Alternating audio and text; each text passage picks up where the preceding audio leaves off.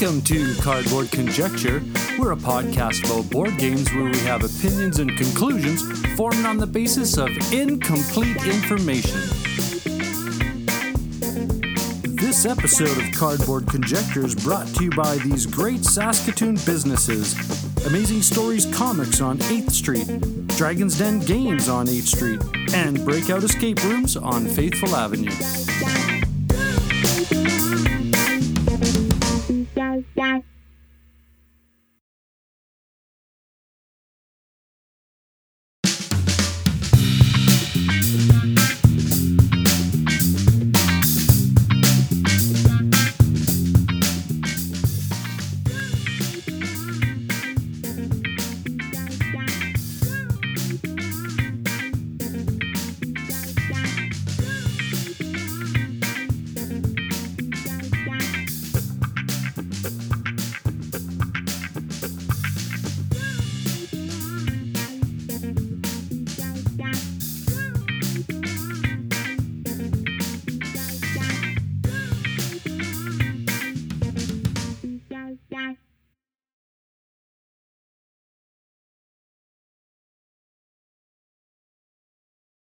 Hi, I'm David, And I'm Jordan. and you're listening to Board on the Air, a re- weekly radio show in Saskatoon, and this is What Have You Been Playing?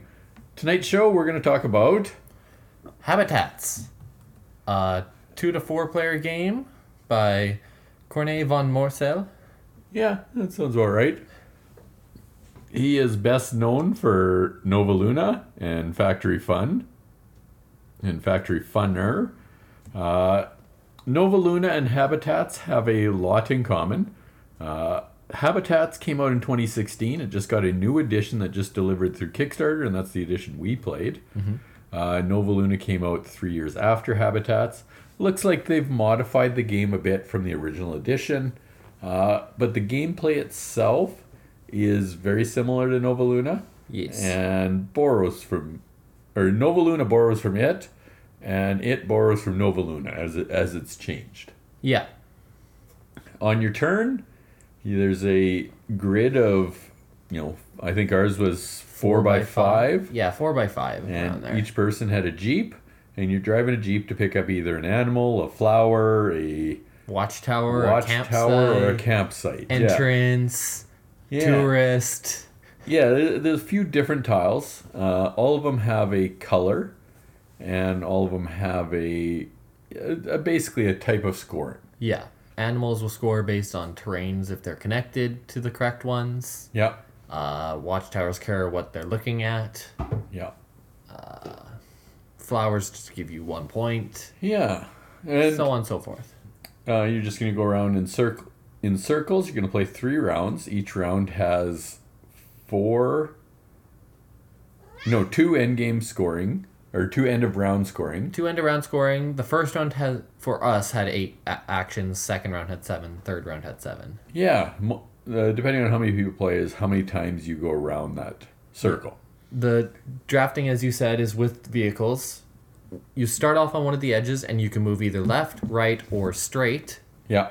If there's any vehicle in your path in any of those directions, you just jump over it and get the car- card or tile on the other side. Yeah, you can never go in reverse. Uh, so the direction you move your Jeep has to stay in that Jeep until you turn left or right. Yep. This, this had the upgraded meeples, so every tile is different in the game. So there are, I'm going to say, 60 animals. 60 animals, and there's 60 different animal meeples, so it was pretty cool. And they did a pretty good job of the meeples. They they Yeah. look pretty similar to what the art is, and The- and, and it uh, Yeah. It would, Yeah. You could find them. yeah There was some times where you would look for a certain color, but they would be a completely different color. But that was just that's minor yeah. That's that's just you're looking at the terrain type, not the actual animal. for sure. Uh, so at the end of each round, the only scoring is those goal tiles. At the end of the game, you're going to score for the goal tiles, and you're going to score for your animals that you completed. Your Flowers, your, Your- watchtowers, your entrances if they've been completed, your campsites if they've yeah, been your completed. your Any- whole your whole game board. Your Yeah. your uh, tableau. Uh, I really liked it. Uh, I like Nova Luna as well, but I think I liked this version of the mechanics better. Uh, and I like the tactileness of the Meeples. meeples. And, you know, so you, you take a tile, you take that meeple. Once you complete that tile, you, you put that meeple on that tile. So you know it's going to score at the Yeah. end of the game. Just note that these animal meeples aren't in the base game that's getting reprinted. It's going to be tokens. Yeah, it's a little flag or something. Same thing, it's going to tell you if you've done it or not. Yeah. Uh, Nova Luna, they use little discs, and Each player had their own disc, and once Yeah. you complete all your discs, that's when the game ends. yeah, that one is more of a, a race mechanic. Yeah. Uh, this one is a set number of turns, as we said, and then you're scoring. I enjoyed this one. It, as you said, it's very similar to Nova Luna. I sort of like the fact that you had the same number of turns because in Nova Luna you can take a tile, but if you take it too far ahead, you have to move your disc that far. Then you have to wait. Yeah, there, there's a timing mechanic in Nova Luna that can cause you to sit there for a while while the people behind you keep taking turns. Because if you take a what they consider an easier tile to complete, uh, it means you you you have a, a longer timing mechanic. Yeah. Uh, where if you take a harder tile, you can go again right away. Uh, I don't mind that in the game itself, but playing it this way, I, I, I just found it quicker. Uh, I found it smoother. I found, uh, You weren't like, okay, whose turn is it now? yeah, nobody's gaining advantage as to, you know, how they're taking tiles or anything like that, you know. Yeah. And, and everybody's board is the same number of tiles, so it's a lot easier to track whose turn it is. Yes. So that is Habitats. Uh, anything else you'd like to say about it? Uh, they had a nice bag to draw the tiles out because you take a towel, you put a tile down. Be careful because I kept hitting my mom's. Uh, yeah, you're, you're passing a towel bag around and you can knock over people's animals and that type of thing. Uh, it doesn't take a lot of space up on the board uh, or on the table, so it, it's it's easy that way, and it's it's very teachable to everyone. I, I Yeah, think anybody could play this game it's a very good entry level to medium game. for sure. Okay, I'm David, And I'm Jordan. and we'll talk to you next week.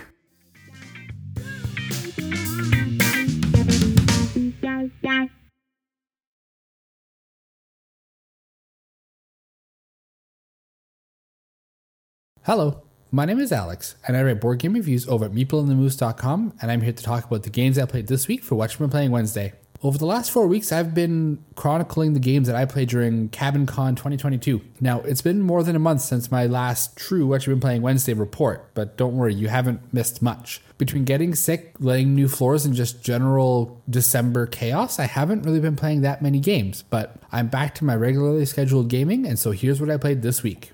The first game is Underwater Cities by Vladimír Suchý. Underwater Cities is a worker placement game with a card action mechanism tied to its core. Along one side of the board are a row of green colored action spaces, then along the next side is a bunch of red colored action spaces, and then along the final side are yellow colored action spaces. On your turn, you need to choose a board action and then play a card. If you play a card that matches the color of the board action you took, you get to do both the board action and the card action. If the colors don't match, you only get to do the board action. So, what's the point of these actions? You are competing against other players to build the grandest underwater metropolis. You'll construct population centers, tunnels to connect you population centers, and buildings to support life under the ocean. Desalination plants, farms, and laboratories, all of which produce various resources. The desalination plants, farms, and laboratories can be also be upgraded, making them produce more during a production phase. And if two upgraded buildings of the same type are connected to a single population center, they will produce even more. Resource production only occurs three times throughout the game once after round four, again after round seven, and once more at the end of the game. Now, the first age will have you feeling starved, barely able to scratch a living off rocks. The second age, you'll feel progress, and in the third age, you are swimming in resources. Underwater Cities is an excellent game. The worker placement slash card action mechanic is immensely satisfying. It feels so good to play a card matching the action, allowing you to have a combo action on every single turn. Because there's only three colors, the odds are that there's something you want to do with the cards that you have in your hand. I love the arc of the game, how it feels impossible at the start of the game to do anything, but then by the end of the game you're left trying you're left trying to figure out what you should prioritize. The engine builds slow, but it roars to life by the end. The interaction you have with the other players really comes down to blocking action spaces, which can be extremely crucial. Going last and having the two action spaces that you desperately want to take in before you have an opportunity to go hurts. It can be worth spending a whole action just ensuring that you get to go first the next round when all those action spots are cleared again. There are, are also some situations in where you might really desperately want to take an action, but you don't have a matching card. It hurts to be quote unquote inefficient, but the core of the game lies in the board actions, and the cards are helpful and wonderful, but they aren't the crux of your strategy. Now, I hear a lot of comparisons to Terraforming Mars, but I don't think it's that fair of a comparison. Both are engine building games utilizing cards to perform many actions, but they're quite different games. If you're prejudiced against Terraforming Mars, I would encourage you to give Underwater Cities a try. The next game I played this week was Burgle Bros 2 The Casino Capers. Now, this was a birthday gift for my wife that we're only getting to now. She and I are huge fans of the first Burgle Bros, and we're very excited to get this new game from Tim Fowers to our table. If you haven't played Burgle Bros, here's lowdown. You and your friends are cooperatively trying to break into a building, crack the safes open, and escape with the loot. The floors are made up of a 4x4 grid of face down tiles, one 4x4 grid for every floor, and on your turn, you can either peek, which flips an adjacent tile face up, or move onto an adjacent tile. If the adjacent tile is face down, you flip it up as you move onto it, possibly triggering effects of whatever effect is on the tile. Other actions are available on specific tiles, like adding dice to safes, hacking computers to deactivate alarms, and rolling die that have been cached on the safe. While you're sneaking around offices and searching for treasures, guards are patrolling along pre- predetermined paths. If you sound an alarm, they beeline to the tile where the alarm was sounded. All players have three stealth, one of which they must forfeit if they end up on the same tile as a guard. And if you need to forfeit a stealth but you have none to give, you're you're caught. And because there's no honor among thieves, you immediately rat out your comrades and you all lose. Burgle Bros 2 comes in a much larger box, but actually reduces the size of the map just to just two levels. There's only one safe to crack, but now there's little poker chips littered on all the tiles, which may affect you when you either move onto the tile or peek at the tile, imbuing a little bit of chaos into the mix. Instead of stealth, players now accrue heat. Get six heat, and you lose. Speaking of losing, we lost real fast. What cinched the game for us was that I peeked onto the, an adjacent tile. I was feeling fairly safe as I had two ways to go to avoid the guard on my floor before the end of my turn. The tile I peeked at just happened to be the destination for the guard, and I had plans on moving right through it. The tile had a prima donna chip on it, which immediately pulled me onto the tile. The tile ended up being a lounge, which had me draw a random event from a deck of cards. That random event swapped the guard and their destination, dropping the guard right on top of my head and overloading me with heat.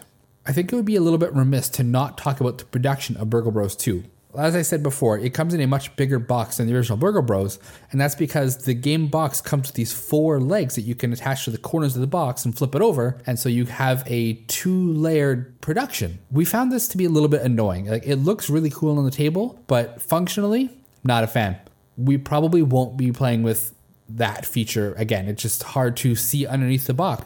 You know, you're craning your neck to see the tiles on the far side, and it's just not worth it. Looks great though. Now, I've only played Burgle Bros 2 once, but it felt a lot more random than the first one. Maybe it's just my level of familiar familiarity with the original, but I didn't come away immediately loving this new game. I'm determined to play a few more times and figure out where we went wrong, as I still do love the Burgle Bros games. They look great, and paired with a thematic soundtrack, they make for excellent game nights. And that's all I have to talk about this week. If you want to read more of my board game reviews, check out my blog, peoplenews.com, and have a happy Wednesday.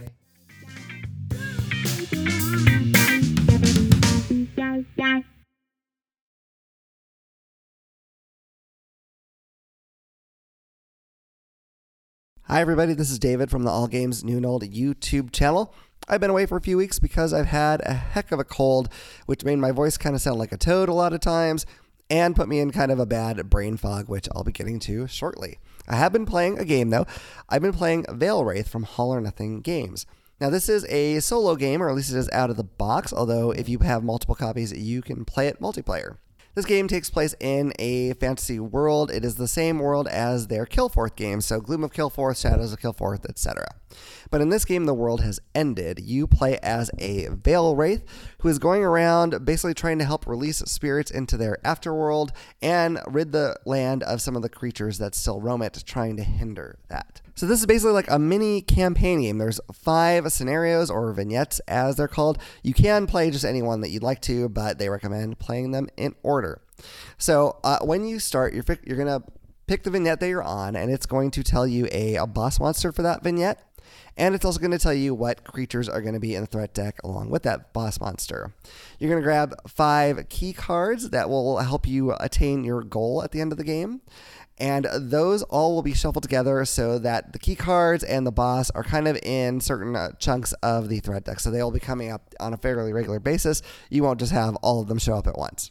Your deck that you're going to be using is called your memory deck, and it's going to have cards that will help boost some of your actions. Now, you have three actions you could do as far as interacting with the threat cards go, and they are Fight, Explore, and Insight.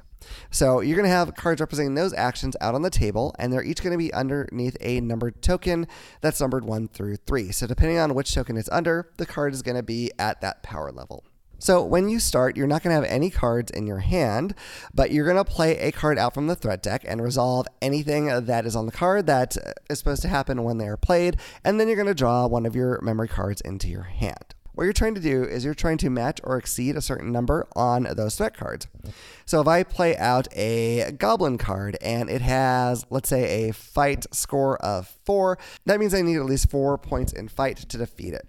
So if my fight card is underneath the two token, I right now have a base of only two strength, but I may have cards in my hand that I can play down that will add strength to that. So on my action then, if I could do that, I would play out that card to boost my strength to four. I would turn that action I used 90 degrees so it's on its side. You can only do that once per turn unless you have a card or ability that lets you do otherwise. I can also turn one of my other actions to a 45 degree angle and put a plus one bonus token on it, which will help me later on in the game. If I had had that when I fought that goblin, I could discard one of those to give myself that one point boost needed to help fight it. Now, after I've done all my actions, if there are still threat cards out there, they very likely will do some sort of damage to you. You only have 20 health points before you are knocked out. So you want to get rid of those as fast as you can. Then you'll take whatever card you use and you'll move it down to the lowest power level. So in the previous example, if I had turned that fight card that was underneath the two power, I would move it down to the number one space and move everything else up one. This is very similar to how the cards work in Arc Nova, for instance. Now, the goal for each vignette is to defeat the boss that's in the deck and then also get all five key cards because when you defeat those when they come up, they just go in your tableau and they have abilities that you can also choose to use on your turn. Uh, if you could get through all of that, then you will bring the portal card out, and that will also have a number that you have to defeat. If you do that, you pass the vignette. If you get through all the bad guy cards and you still haven't beat the vignette, then you reshuffle the bad guy cards with the Archfiend card into it. If the Archfiend card comes out at all, you are immediately defeated. Now, you start the game with five silver ribbon tokens, and those count as basically your lives. So if you lose on a vignette, you get rid of one of those. If you ever lose all of them, then your campaign ends and you have to start over. So you want to hold on to those, obviously.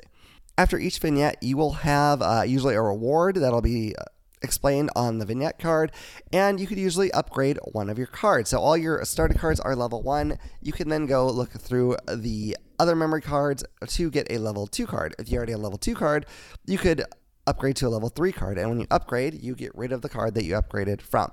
So your deck does change. Uh, it talks about having deck building elements, and that's as close as it gets. You're really not building your deck throughout each vignette. Now, despite this being a campaign game, it is not very narrative. There is a backstory, but it doesn't play too much of a role in the game, and you're not really following a story as you go along.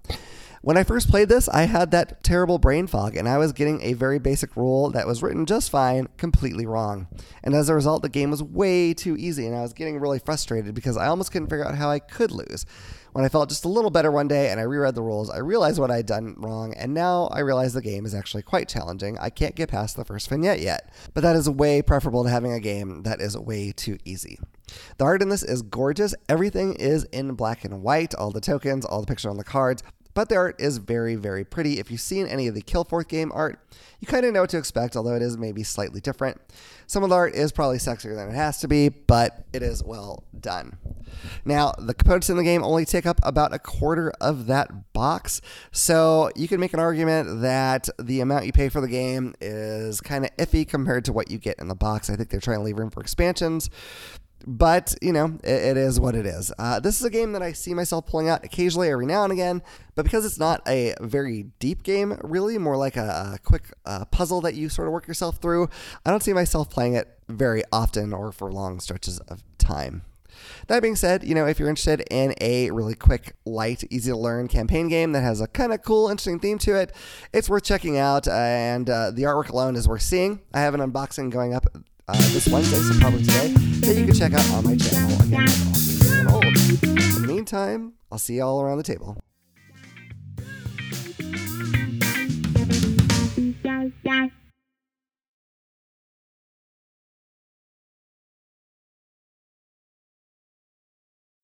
Hello, and welcome to the Tabletop Bellhop segment of What You've Been Playing Wednesday. I am Moe Tousignant, the Tabletop Bellhop, your cardboard concierge, helping you make your game nights better. Now, I've only got two games to talk about this week, and I'm going to get right to it. The first is Boba Mahjong, which I've mentioned here in the past. This is a two player only set collection card game where you're making sets of three cards and then keeping one of the cards from that set to use for scoring at the end of the game. Now, I'm still enjoying this game quite a bit. It's quick playing and simple to learn, but has some really interesting decision spaces. Now, most of these come from a three card market that's set up from the start of the game, in which you can use one card from each time you're making a set. So you can use two cards from your hand and one from the market, or three cards from your hand. Now, where it gets interesting is after making a three card set. You do keep the one card to score, but it's where those other two cards go. Those get added to the market in any order you wish on top of any of the three piles or split up. So you can put them together, you can split them over or whatever. Now, I found there's a eureka moment in this game the first time you realize that by discarding the right things in the right order in the right places, you can make a second set in your turn. And then if you plan really well, you might even be able to get three sets in one turn. Now, another such eureka moment happens when you realize that having a hand with six cards straight sounds fantastic, but it's not actually a good thing because there's pretty much no way you're going to get to keep all of those because you're only going to get to keep one from each set of three. And even if you combo things properly, it's almost going to be impossible to keep all six of those for final scoring. So, it's just two things that kind of came out as emergent while we're playing that actually made the game better. I really dig that for a simple to learn game, there's a lot more going on here than it looks. Now, the one problem I've now found after playing the game multiple times is the amount of AP or analysis paralysis at the end of the game, when your two players are sitting there trying to pick which of their scoring cards that they've collected through the game they are going to use for final scoring. You're only allowed to use six, and the game ends when one player has played their 10th. So one of the players is probably picking between set 10 cards to find six. And the other player hopefully has a good set as well to pick from. This can take so long that I have even had a game where figuring out which cards to use for endgame took longer than playing the game and collecting those cards.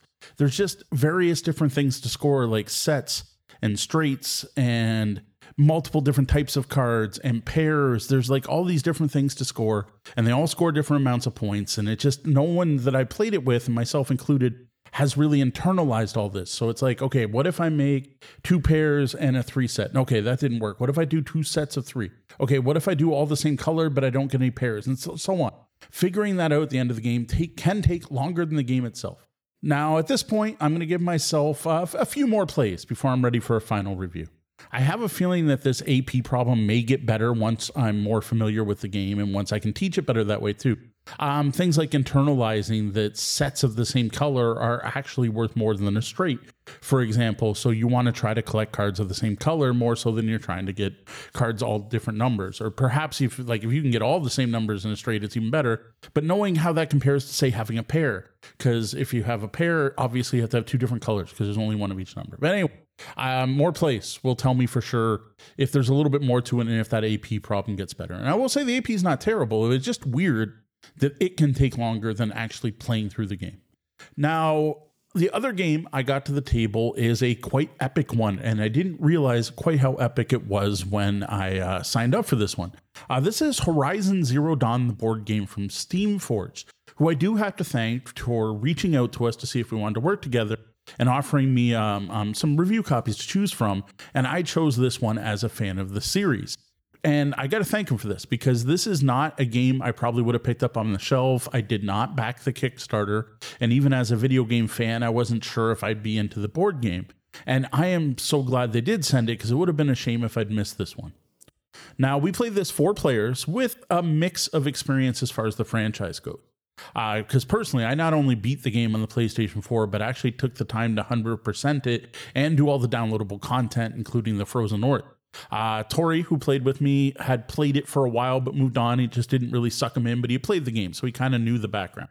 Now, Kat, of course, saw Tori playing it, but didn't pay a lot of attention, so had some familiar with the game, the setting, but not really much more. And while Sean knows nothing of the game, never even seeing a trailer for it just wasn't his thing. So, one positive from the start with this board game is that none of that mattered.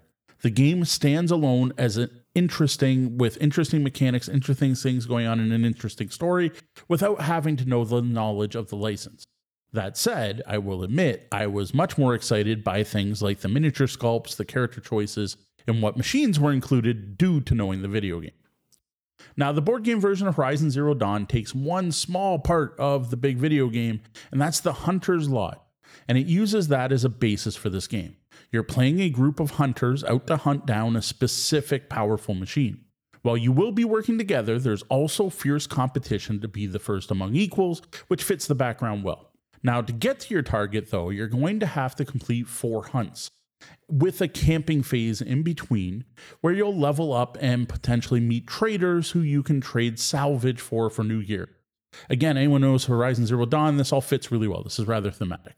Now, each hunt players will earn glory for things like defeating machines, knocking components off machines, doing flashy moves like attacking from rocky outcroppings, as well as fulfilling like character specific things that can give additional glory. Now, at the end of each hunt, you're going to earn suns based on how much glory you have, with the person with the most glory getting a a full blazing sun and the person in last getting a half sun. Again, this is all tied to the video game as well, but it's basically you're getting a points for first, second, third, with glory being almost like an area majority thing. Whoever has the most glory is going to get first place, second most glory, second place, and so on. Now, at the end of that, a new pack leader could be choose, chosen who gets to decide what your next hunt's going to be, and the player who performed last actually gets a bonus um, which is kind of cool. So it's a pretty huge event that gives them just an advantage in the next game, which seems to be a really good catch up mechanic as well as trying to prevent a runaway leader, which I could see possibly being a problem. Really dig that mechanic.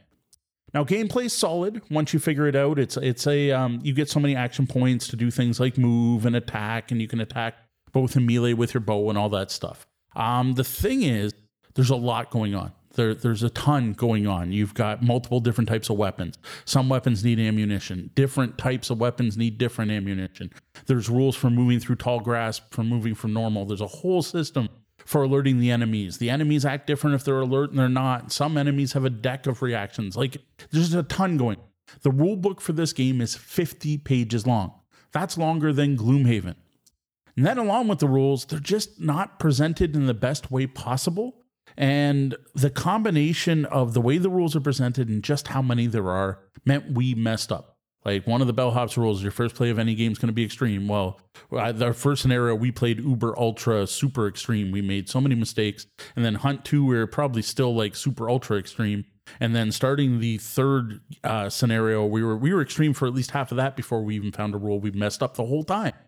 Uh, we also spend a lot of time Googling things and checking Board Game Geek um, and the Steamforged page to try to find answers to questions.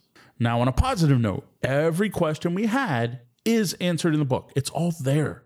But we had a very hard time finding it because the order information is produced. There are things mentioned like on a summary of what's on a card that are never mentioned again in the book. And it's like the only place to find out then when you take out a machine you run scrap is on the thing that describes what sections of the cards mean. Now, so it's kind of good that, that the rulebook does have everything, but man, I, I would have really liked an index or possibly the Fantasy Flight style. Uh, here's your how to play, and then here's your rules reference. Um, but it, it was all there. It, it was not like there were missing rules and nothing that was ambiguous, like didn't play out the way we figured it should play based on the wording. Now, another issue is the game length. Um, a, a full hunt, like the you do four hunts and then you're fighting your boss, is going to take you an entire evening of play. Uh, the game mentions that you're probably going to want to split this over multiple sections. And I have a feeling the play time of one hour to 100 to 90 minutes listed on the box might just mean one part of a hunt, not the full thing. Now, we managed to play through three fifths of a hunt in one night before running out of time.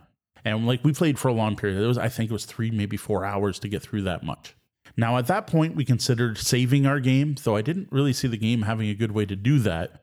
But we decided on instead just to wipe it, um, just because we messed up so much. Like I said, super duper uber extreme play. Like we messed up really basic things like when you dodge, you have to move a square, and things that gave us an advantage, and not realizing that the boards are two sided in the way they are. So it tells you to use tiles 1A. Well, I assumed on the other side of 1A was 1B, but no, on the other side it's still 1A, but for a different player count. Like we messed up a little. Um, so we decided to wipe everything. Now, at this point, we've still got a lot more to explore in regards to Horizon Zero Dawn, Dawn the board game. There's a lot more to look at. We haven't even finished a full hunt at this point. So look forward to me sharing more thoughts on that here in the coming weeks, as well as on our podcast. Well, that's it for what hit my table this past week. I'm looking forward to hearing what everyone else has been playing. Remember, you can always find our content at tabletopbellhop.com, on the Tabletop Bellhop Gaming Podcast, which you can find and download on your podcatcher of choice, including all the popular ones. And you can find me on social media as Tabletop Bellhop, one word. For the Tabletop Bellhop Gaming Podcast, I am Moe Tousignant. Good day and game on.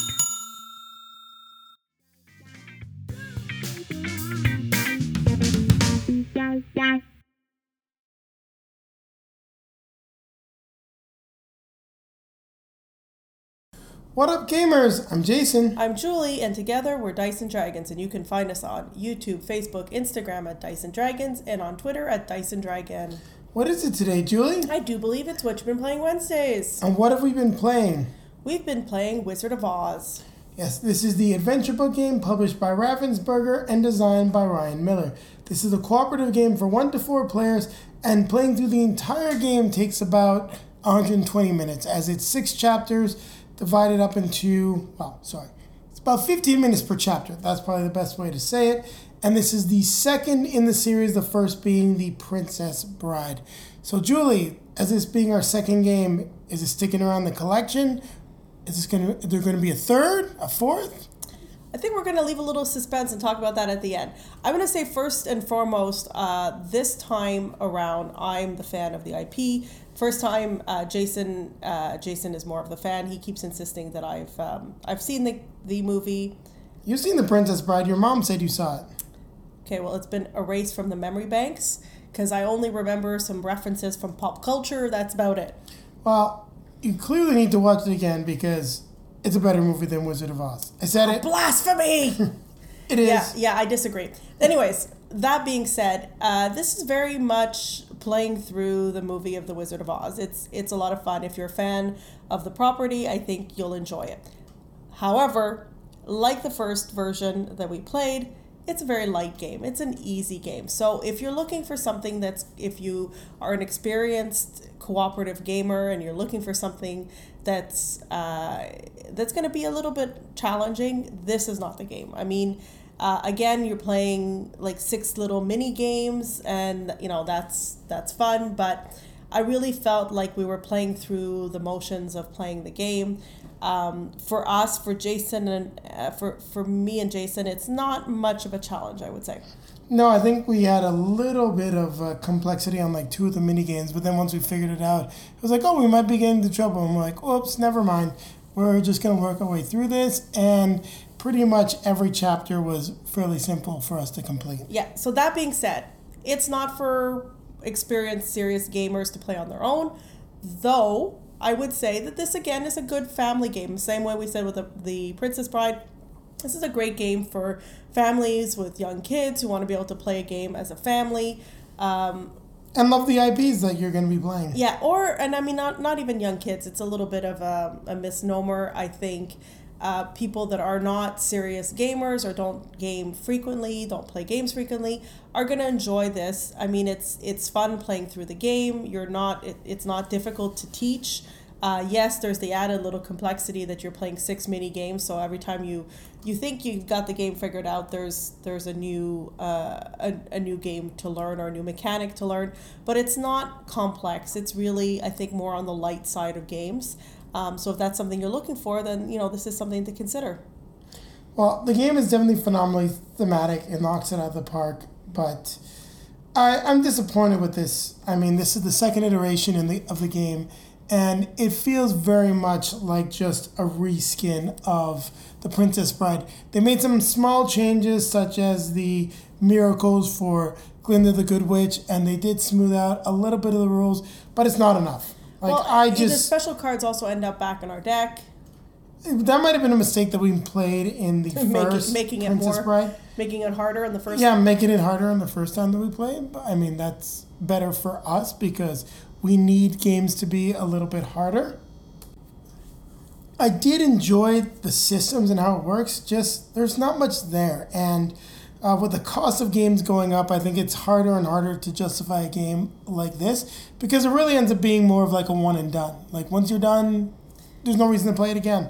I really don't Well, care to I- play you this know, I again. would say this- like you said with the Princess Bride, you, you never played that no, one no, again. no, and I agree. I think the same way though with the Princess Bride, you know, younger kids, uh, you know, might enjoy playing this more than once. Uh, twice at most. It's the same thing. Once you figure it out, it's going to play almost exactly the same. well, there is some randomness to it because of the cards you pull, but yeah. Very, very little. There, there's not enough randomness to keep people's attentions for a very long period of time. This is the kind of game that you play maybe once a year at best. Okay, well, that being said, it doesn't sound like there's a lot more to say. I think you can figure out that I'm pretty sure Jason's going to get rid of this game and that it will not be staying in the collection. Well, this is your game, so you get to decide if it stays in the collection or not, and just might. Definitely not going to be uh, displayed prominently. I mean, the other one, got the boot from you uh, as well. So, uh, what else can we say about the game? They're worth playing once. They're priced right to play once. They come in around Sounds like forty dollar recommend mark. people playing it at a board game cafe. Actually, this is a perfect game to be played at a board game cafe because you take it out, you play it, you get the experience, and you're done. So yeah, it definitely fits that mold. So if you own a board game cafe, definitely get it. This is probably one that's right up the alley for your customers.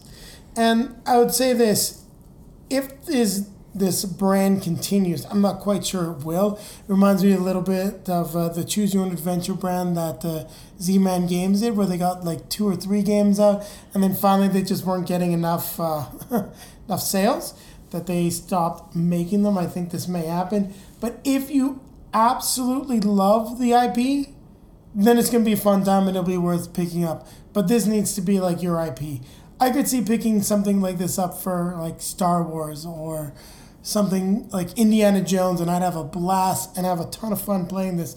But for the IPs that we're getting, I just don't think it's it's worth keeping in the collection, unfortunately. Okay, so on that note, if you want to hear a little bit more, then you can tune in to our video that should be coming out the day after this, and you can find that on YouTube. Otherwise, what do we have to say, Jason? To remind everyone to keep, playing games.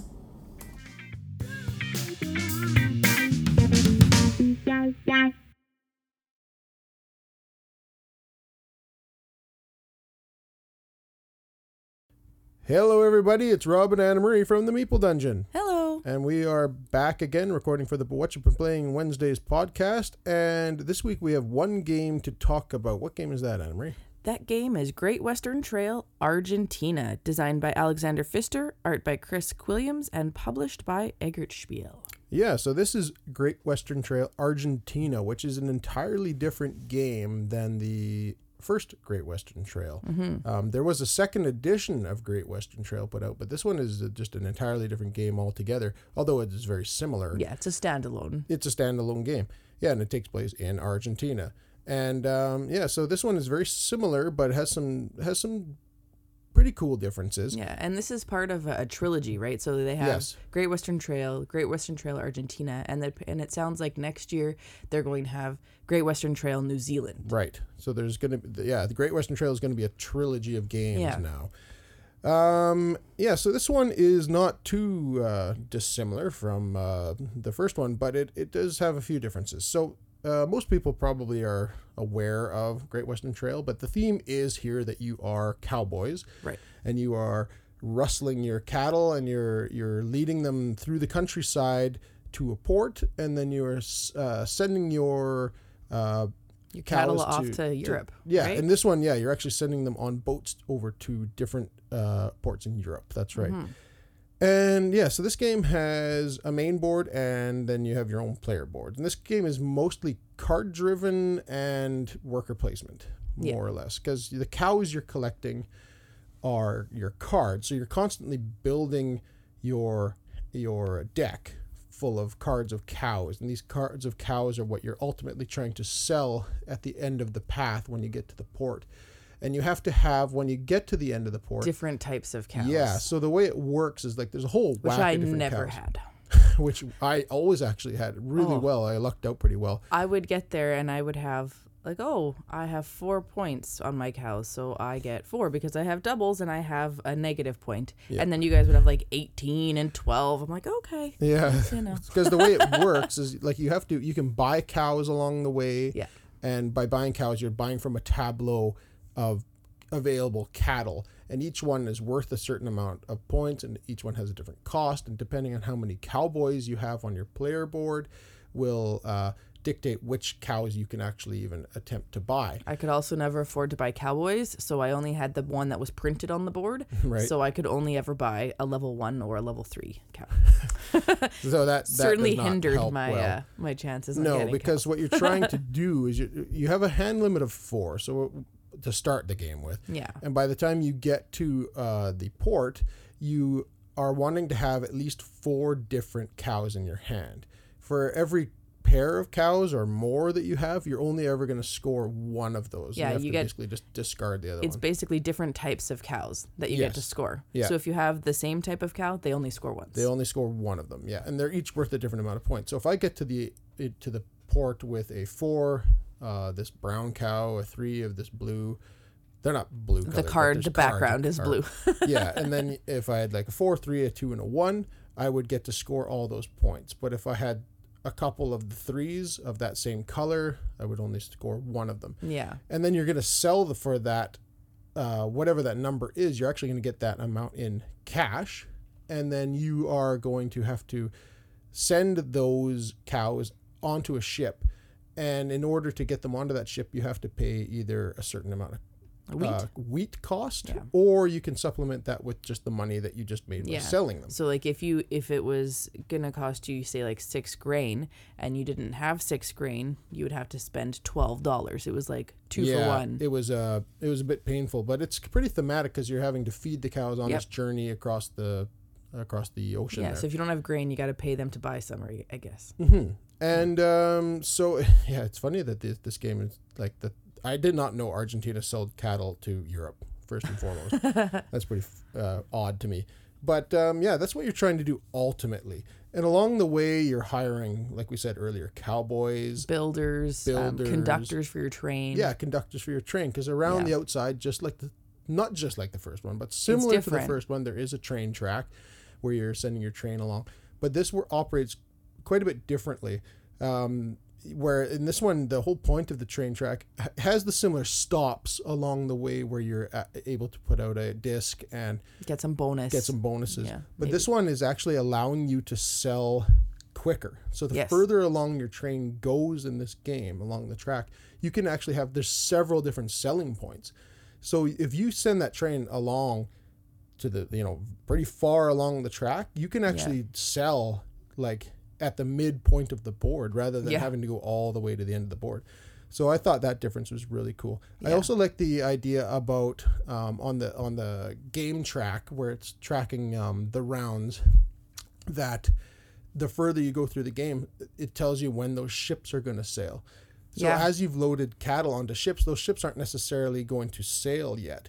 and those those ships are going to sail to one of three different ports. Yeah, they have different colored anchors, and Yeah, so you're were- putting your your um, little tokens on uh, your discs on the ships with you know like oh if the green anchor is going to be going first, you want to try to get at Mm-hmm. You least want- one exactly. token on a green anchor spot so that you can get so that, that, one those will leave because you can literally miss the boat. So if you if you are trying to get your your cattle onto certain ships, you and you know that those ships are going to be uh, sailing before the other ones, you want Mm-hmm. to load your cattle onto those. Hopefully, Yeah. as long as you you know have hit the right number and you're able to Yeah. sell to that ship. Because when you sell to that ship and you get a disc on, um, on in the new area, the new place, like in Europe that you're going to, then uh, you're gonna get to if you have enough wheat at, at, on your next time you sell, you're gonna be able to move that um, token, that that disc down into a victory point.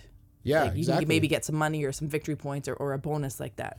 Yeah, because those those three locations have a whole whack of points waiting for you over Mm-hmm. in Europe if you're able to get your cows over there, and then you can sp- do yeah the whole thing. and getting discs in into those spots also there are some some other cards that you can get in the game that will be game end scoring points Mm-hmm. and some of those dictate oh you need to be in a western spot a southern spot you know eastern Yeah. that kind of thing so But yeah, it's um, it's a great game. I liked this one better than the original. i think i did too Yeah, I, I I, didn't i didn't play the original one nearly as many times as you guys did but um but i found this one smoother to kind of get into and understand Yeah, this one just made sense to me. Like I could just see what I needed to do, and that the train thing didn't confuse me. They got rid of the whole uh, confusing train Mm-hmm. aspect of the first one and just made this train very simple. And Yeah. I liked it a lot. So that is what we played. We played that Yeah. last night and hope to play it again soon. I, honestly, I hope to get a copy of this.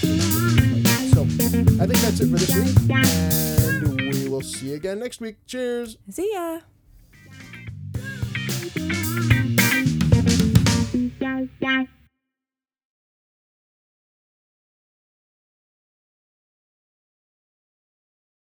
Hi, I'm Riley from the Board Game Community Show, and I'm back for another What You've Been Playing Wednesday. What I've been playing is Oros.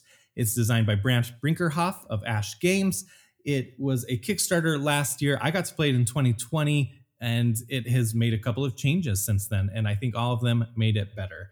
The game is a worker placement, tile shifting, tile colliding, mountain building game. Uh, it's really clever the way it's done. Your map is a grid of squares that make up the ocean or the world. Maybe maybe that's more so it because you're going to be shifting tiles colliding these land tiles into each other building larger land uh, uh, building up to a mountain where you will build sites of worship because you all the players are demigods and you'll send followers to study and bring them back and get wisdom level up your player mat and your abilities increase what things are worth uh, it's a variety of things but when you're shifting tiles you're going to like move them off of the map and they just wrap around to the other side. So it's it's kind of a globe at that point right? You old school video game logic of oh it goes off the left side comes back on the right side. But if it's a globe you know it's just wrapping around the world to the other side. That makes perfect sense.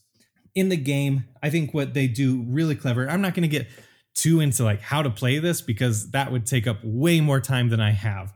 But you've got a player mat with six actions on it and you've got followers. You're going to start out with two followers on your board. They're blocking spaces that you can't use. You're going to your very first time you place one worker on an island out there on the map. That's your starting location for your follower. You're going to have to move them either by shifting land tiles erupting volcanoes moving sets of tiles colliding them with other ones building up the land masses and a variety of things uh, it's a fun clever puzzle going on here so you your first action of the game is placing one of those followers out there. Then you're going to take two others one at a time, place them on another spot, and then do that action. Place another one on another spot. That's your turn, and, and perform that action. Then your next turn, you're going to take one of your workers that's taking up a spot on your board, and you're going to move them to an available spot. And so that opens up the action you just left. So if I took a worker from the build spot, moved it to the move a tile set spot, Well, now I can move that same worker for my second or third action to the build spot, or uh, you know, take one of the other workers and move them there, and then I freed the erupt a volcano spot. I think there's so many clever decisions, so many clever puzzles, both going on on your board and on the map. Where on the map everybody's contributing, people are colliding land masses, moving land masses. So you're like, oh yeah, I'm gonna combine those two. But by the time it gets back around to your turn, somebody else has done it. Or like, oh, I just made a mountain, so I'm gonna go build there. But I built it and now somebody else has built there. Well, I get to build a smaller thing, which I still get a good benefit for, but it makes things trickier. I'll go super quick over all of the actions. There's shift all the tiles in one row or column as long as there's not a mountain, unless you unlock the ability to by gaining wisdom. The next one is move a set of three. That's where things get really clever. You move the three, they will collide into other things, maybe, or just move into empty spaces. If they collide, they will add together like a one space and a three space will make a four. Two four spaces make a mountain. Any remainder, so if I did a three into a four, that would not be able to make a mountain because you need a four and a four. I would get a three volcano. Or if I did a three and a three, that would make a four and a two volcano. Next space is to erupt volcanoes, and those will build up spaces if they're under four. So if I had a three volcano on a two spot, then it would go to a four, and I would have one left over, and I could spill it over into any adjacent spots. And I could do an empty land or an empty water space and make a one spot where I would have that land connecting to where the lava just flowed from. Or I could build up a one, two, or three spot to the next level with it. I could send my followers that are on my player board out onto places of worship that I've built through actions, or there's two locations on my board where I can just put them there and they are now studying. Later, I can pull them back up to two of them. And for each one I pull back, I gain one wisdom, and then I get to upgrade one spot, one ability on my board per wisdom. And those make your abilities stronger and cooler. Some of eventually it'll add really unique things to them, or it will make your places of worship worth more points at the end of the game. The next action is journey, and that's where I get to move one of my followers one space. If I upgrade it, I could move them up to three or even five spaces if I upgraded it all the way. And that lets me move my follower around so that I could reach places of worship or build on mountains. The final spot is the build action. So if I'm on a mountain, I've got a follower there, I'm going to use the build action. I place a monolith.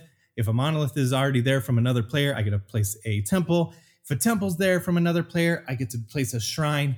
They each give varying uh, varying amounts of wisdom, but they all allow you to ascend up the ascension track. The ascension track is your end game trigger. It also gives you points. So each time you build, no matter what you're building, you will gain two ascension. And you move up that ascension track one, two. Somebody else builds, they go up to one, two. Oh, but they're landing on the same spot as you. That's not allowed. So they leapfrog forward to three.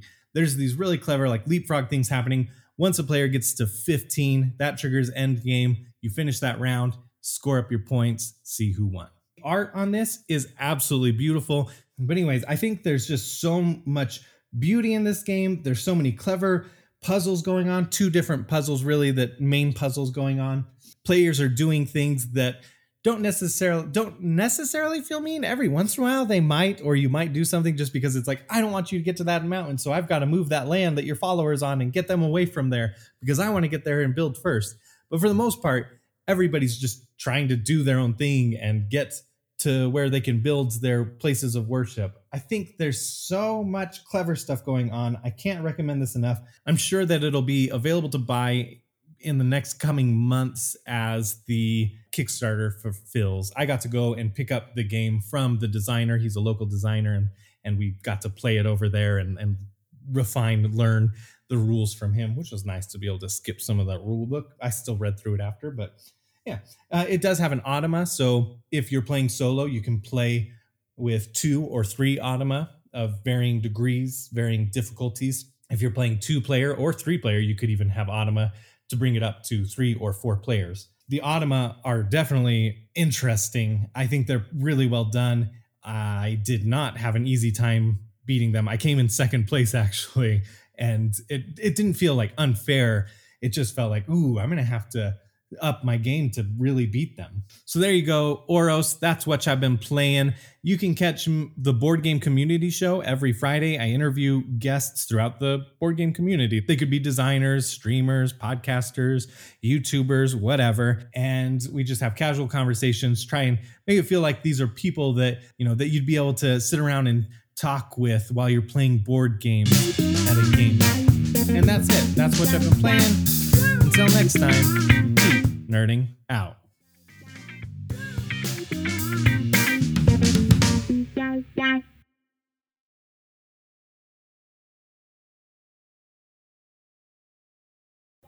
Hey there, Norm here from the Cardboard Conjecture Podcast. And uh, so, what you've been playing Wednesday? Well, let me tell you. Uh, I teach high school, and uh, I uh, kind of slow opened the the board game club in my classroom at lunchtime, and uh, slow open meaning that uh, um, who lots of kids that I teach kind of hang out in lunchtime in my classroom. So I've slowly brought games and said, "Hey, remember this? Remember that?" and kind of had them revisit the games that they've played so that they can teach the new players so that I'm not overwhelmed by the whole you know swarm and everything but so let me tell you about the four games that we that we revisited and that uh, some new players got to learn and now there's uh, there's 20 something that are always hanging out in the uh, in the classroom at lunchtime so the first one that I brought in and uh, and basically taught this new to a whole bunch that I knew had gaming experience uh, from a couple years before COVID hit, right? And uh, so this one's Point Salad, you know, one of one of the favorites, designed by Molly Johnson, Robert Melvin, and Shawn Stankewich, and uh, published by Alderac Games. Uh, this one is I like the the tagline: collect groupings of fruits and vegetables with loads of ways to score points. And it's a pun on the whole Feldian point salad kind of methodology. Haha. Um, but it's such a good set collecting game, and it goes 15 to 30 minutes. You can play up to six players. It's a perfect game for uh, you know high school or even uh, middle school uh, board game club because it's straightforward with the rules. And I'm going to talk before, so I'm going to quickly move on to the next one. So Point Salad, awesome game, uh, 2019 title, so fairly new. Uh, the next one is one of my favorites because man. This is great for a teacher because now you can tell all of the little lying tells of your students when you play cockroach poker. Aha.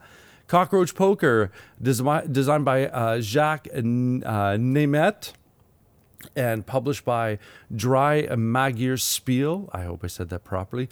But uh, the tagline it's cockroach, it's a fly. Will you call the bluff or pass on a trick of your own? And uh, this is basically for set collecting game, but you do not want to collect sets of cards because out of eight different uh, uh, little little uh, greeblies, there are eight of each set. So eight cockroaches, eight flies, eight you know so on and so forth.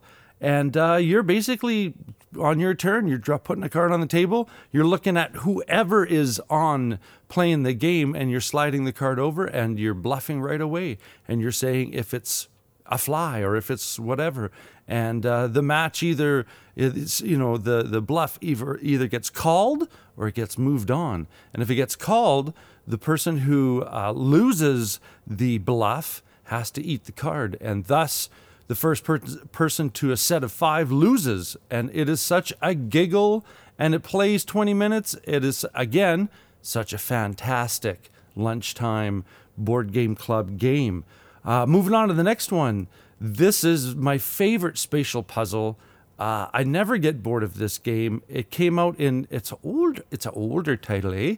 It came out in 2005, and it's Tsuro, designed by Tom McMurchie and published by Calliope Games. And the tagline: uh, "Play tiles and move around the board. Try to outlast your opponents."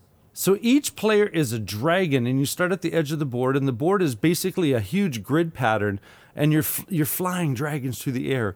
And how you're flying your dragons is everybody has a tile that represents one of the grid pattern squares on the board, and uh, each tile on each edge will have two spaced out um, kind of tick marks, right? Where you will have, I call it the spaghetti road, because you will have these lines go from one edge to the other, which when you place them down will have this continuous spaghetti road that goes through the air, flying all over the place. And you don't know the path until you build it in front of you. When you encounter uh, a, a situation where you and another dragon are on the same tile, you get to fly them, and the objective is to be the, the last dragon on the board. So you try to fly them off the board or have them smash in, smash into each other. And this is another game that plays 15 to 20 minutes. It goes up to eight players, and uh, it's one of those kind of like you know player elimination games, but which I don't really like. But as I said, but I keep saying but, um, yeah. Um, uh, the situation is so fast that the players who are eliminated early are back in the game pretty quick. And once again, perfect lunchtime game because it plays 15 20 minutes. And the last one I want to talk about is if you have the abstract game types that love that chess kind of uh, strategically see your way through certain moves, I would recommend you picked up pick up Shobu, uh, designed by Jamie uh, Sajdak, I believe, and Manolis Vranas, and published by Smirk and Laughter Games. Uh, use your stones to push all your opponent's stones off any one of the four boards to win. So yeah, it's so straightforward. It's so it's so zen looking because you have four boards. Each board consists of a five by five grid pattern. Uh, you have a light colored and a tan colored board on on your side there's a rope that divides and on the same kind of matching sides you'll have your opponent's light colored and tan colored uh, um, boards you there's and of course there's uh it's like uh, chess meets it's like chess meets sumo wrestling because you uh, you basically try to slide in a manner of of passive and aggressive actions you try to program your movement and then execute your movement. And like I said, you're trying to push your opponent's stones off the board. And there's four different boards to play on, and the first one to win on any one of those wins the game. Man, this is such a brain cruncher for some people. Uh, myself, I, I don't know what it is. It's just like one of those weird, beautiful mind things where I look at it and all the lines just kind of pop out, and I go, oh, well, if I want to do that, I got to do this and do that and do this. Okay, I got to figure it out. Your turn, right? Um, and uh, yeah, and I've seen people do a four skid, you know, pop the emergency brake lock into the into the guardrail when it comes to uh, visualizing and executing the moves in this game. Uh, but it is and again, it's perfect lunchtime game because it plays 15 to 30 minutes. So uh, those, all four of those games, huge successes. Now I have to slowly introduce new ones to them, and uh, so yeah, that's what. Uh, I mean, I've played some stuff, but uh, I want to talk about the stuff that the board game club's been playing. And uh, so that being said, I got to thank you very much for taking the time to listen to what we have to say about board games, and thank you so much to the content creators for your contributions, as always, to this epic, epic 100th episode of What You've Been Playing Wednesday. And that being said, keep your stick on the ice and take care out there, eh?